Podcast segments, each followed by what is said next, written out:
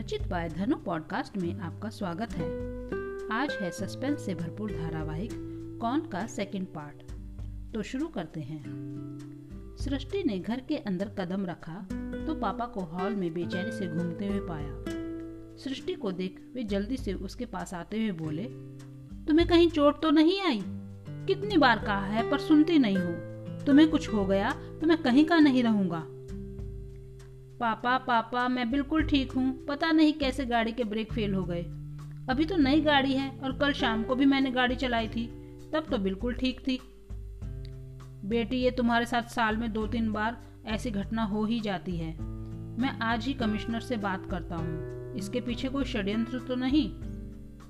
अरे पापा, ऐसा कुछ नहीं है। इट वॉज़ एन एक्सीडेंट अब परेशान ना हो। पापा, मैं बहुत थक गई हूँ। अपने कमरे में जाऊँ? मैं आपसे फिर मिलूँगी। हर्षवर्धन के माथे पर चिंता की लकीरें थी। उन्हें किसी साजिश की बू आ रही थी।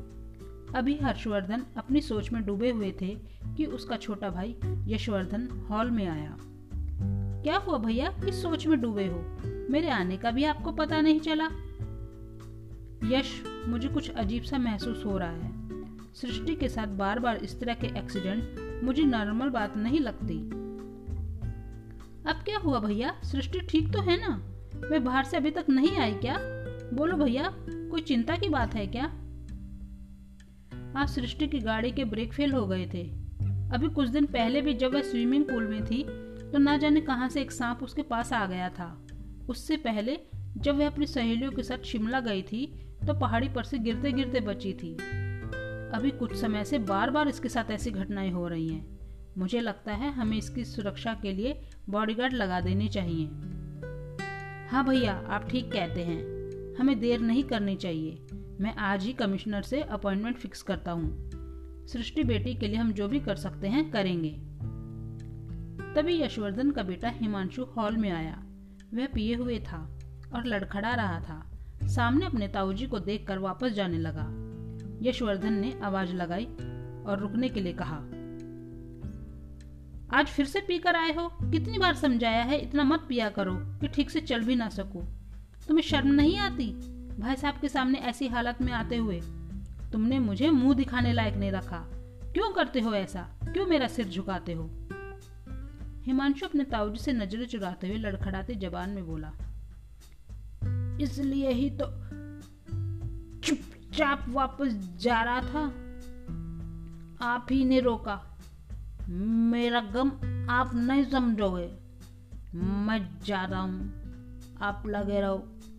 क्या कर रहे थे? करते रहो। करते रहो। मैं जाता हूँ। हर्षवर्धन हिमांशु को रोकना चाहता था, बात करना चाहता था, पर एक तो उसकी यह हालत उस पर सृष्टि की चिंता, इसलिए हिमांशु को जाने दिया। यश के जाने के बाद हर्षवर्धन सोचने लगा। मैंने कितनी मुश्किल से आज यह मुकाम हासिल किया है। यह सब सृष्टि का ही है।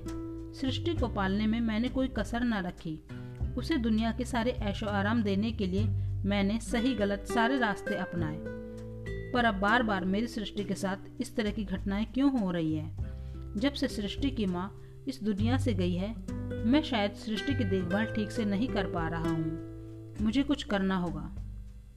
यह सोचते सोचते हर्षवर्धन ने आँखें बंद कर सिर सोफे पर टिका दिया।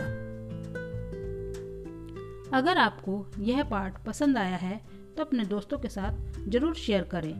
तो सुनते रहें स्वरचित बाय धनु केवल स्पॉटिफाई पर और फॉलो बटन दबाकर मेरा पॉडकास्ट फॉलो करना ना भूलें।